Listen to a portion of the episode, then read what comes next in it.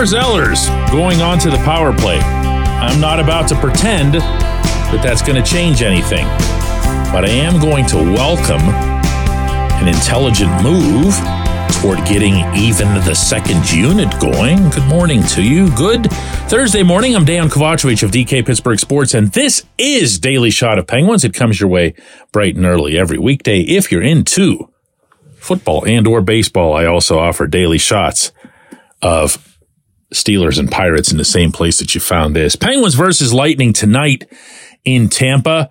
Penguins will be trying to salvage a couple of points from this brief two game trip they did get the one the other night in Nashville by battling back in the third period, lost it in overtime, thanks in part to a blown call that should have been interference and whatever. That's over. They've actually played really well in Tampa for a while now. Not something that I was able to put my finger on at any point in that process they've actually like really smoked the bolts down there over the last couple of years. Regardless of who was available to Tampa or if Andrei Vasilevskiy was in net, didn't matter. Didn't matter. So maybe this will be a this will be a good opportunity for the Penguins, as crazy as it sounds, because the Bolts are playing good hockey. Bolts obviously have some really good players. But let's not pretend that the Penguins aren't entering Amalie Arena with all kinds of unwanted luggage. Almost all of it in the form of a power play drought that has now stretched 20 opportunities and which incidentally didn't exactly have anything good happening before this slump.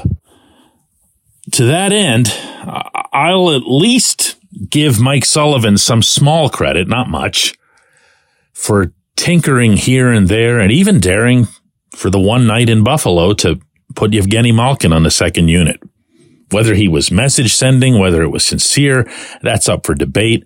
The fact that Sullivan went right back to Gino with the first unit the next night would suggest that it was the former and not the latter. But one of the many things that this power play needs right now is some additional smarts. And that's not to suggest that Sid and Gino and Jake and Karlsson and Letang and whoever else are dummies. They're anything but. That said, yesterday in Nashville, before the team flew down to Tampa, the practice showed Lars Eller on the second unit. Now, you guys have heard me glow about Eller going all the way back to his acquisition, I don't believe that he's exactly disappointed. This is a really, really good hockey player. And he's really good at both ends, as I recall telling you back in the summertime. He's also just a raging hockey intellectual. And by that, I mean, not just his instincts on the rink, because you can talk about hockey smarts and you can be talking about a lot of different things. He's got it all going on as far as the active thought process and the off the rink thought process. You know what else he's got though? He's got some humility to him. He knows he's heading into his mid thirties.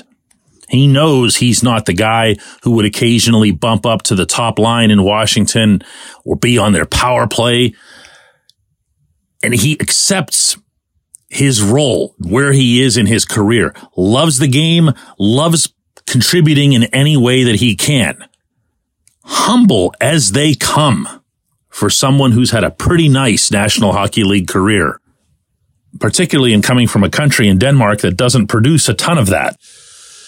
So presuming, and I think this is a false presumption, but I'm going to share it anyway, that the second unit's going to get any kind of power play time. First of all, as I delineated on yesterday's program, the Penguins don't get many power play opportunities, period. But when they do, power play one stays out there pretty much for as long as they please. It's going to be a situation where they're out for a minute 15, minute 20, and the other guys will just basically get one rush up the rink. However, let's, let's just, I'm just going to ask you to play along. All right. What Eller can bring you in any situation is the right play. And if I say a couple of things here, maybe they'll trigger some uh, memories of yours just from this season of plays that he's made where he's in the zone. Let's say he's out there with uh, Radim Zohorna and Drew O'Connor back when that was a line. You would see that if he didn't have a better option, if he didn't have an instant hundred percenter of a pass to complete, he would just turn and whip it toward the net. He didn't really particularly care if he had that much of a chance to score, but he would whip it toward the net because he understood that in that setting, that's the best play that he could make because it would be the one that would force the opponent into the most uncomfortable conceivable position in that split second because no one wants to be chasing rebounds around because they're unpredictable. The goaltender doesn't ever want to have a puck come his way. It could bounce off somebody. It could, you know, go in off one of their blades, one of your blades, whatever it is. And that's what he would do. That's so desperately needed on this power play right now, particularly from the boards. Eller can pick apart a defense down low with his passing. You've seen his passes. They're tape to tape. They're razor sharp and they will cut through traffic or he won't make them. But he'll also shoot when it's there. He was asked after practice yesterday in Nashville what he can bring with the man advantage. Uh, I think I can bring a little bit of everything. Uh, you know, distributor, try to shoot, and uh, hopefully, you know, help with the recoveries, get, get set, and get some get some phone time, get some looks. Uh, I think I can do a little bit of everything. Again, good, honest answer. Not bragging about himself, anything but boastful. But that's something. That's at least you want to talk about message sending. What if he were to go out there with that second unit and make some kind of offense out of nothing? If they were to have even a chance or two to set up in the Tampa Bay zone and he were to make something happen with just some sort of turn around, whip it to the net shot because he didn't have another option. What kind of signal do you think might be sent or received by the Hall of Famers that would now be on the bench at that stage. You gotta try stuff like this. You just gotta. That that's not to suggest this is some sort of cure-all or whatever, but this is the kind of thing that Sullivan really needed to have been doing all along, instead of pretending that this was just gonna kind of magically morph into something good. When we come back, J1Q.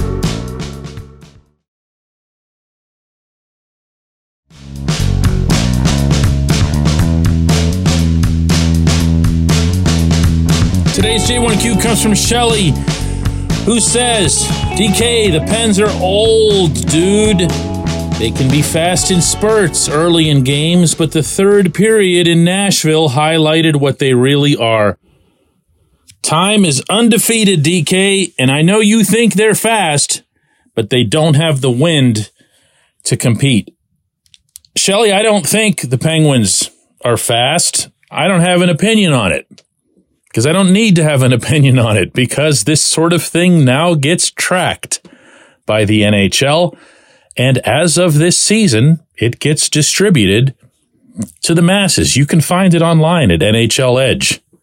The Penguins are, according to the most common speed category that goes into play, which is bursts of 20 miles per hour or faster, the Penguins are the seventh fastest team in the NHL.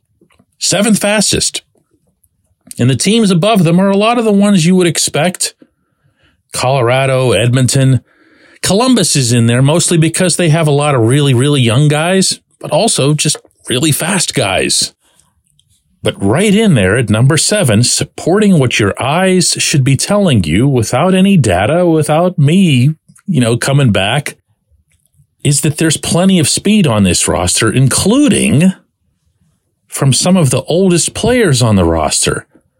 Like it's it's so easy, and forgive me for this, lazy to just say because they're the NHL's oldest team that they're also the slowest. Old and slow, old and slow. Can never separate the two terms. But is Sidney Crosby slow? Is Evgeny Malkin slow? How about Chris Letang? Erik Karlsson? Bryan Rust is one of the NHL's fastest skaters. Any position.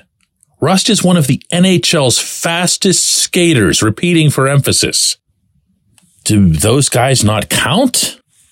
You mentioned the third period in Nashville as if that's some sort of blight on the Penguins, as if they wore down. Um, last I checked, the Predators were the team that blew the 2 nothing lead to the old team. Listen, I'm not sitting here in denial that the Penguins have issues. That's all I talk about, in fact, even after they win. I think there are some significant issues, some of which, like that power play, might not be fixable. But that doesn't mean that everybody's got carte blanche to just lapse back into old and slow. They're old. That's also supported by data. They are the league's oldest team and their most important players are among their oldest. But to say that that means that they're slow it, or that they tire out, Penguins have actually been a pretty good third period team over the course of the season, also supported by data. They've been terrible in the second period, something that also applied last season. Is that because they're suddenly slow in the second and then not in the third? Uh, everyone's entitled to think whatever it is that they think, even if it's incorrect. Okay. But don't suggest, please, that I'm expressing an opinion when I say that the Penguins aren't slow. There's facts. There's facts for this. I appreciate the question. I appreciate everybody listening to Daily Shot of Penguins. We're going to do another one of these tomorrow.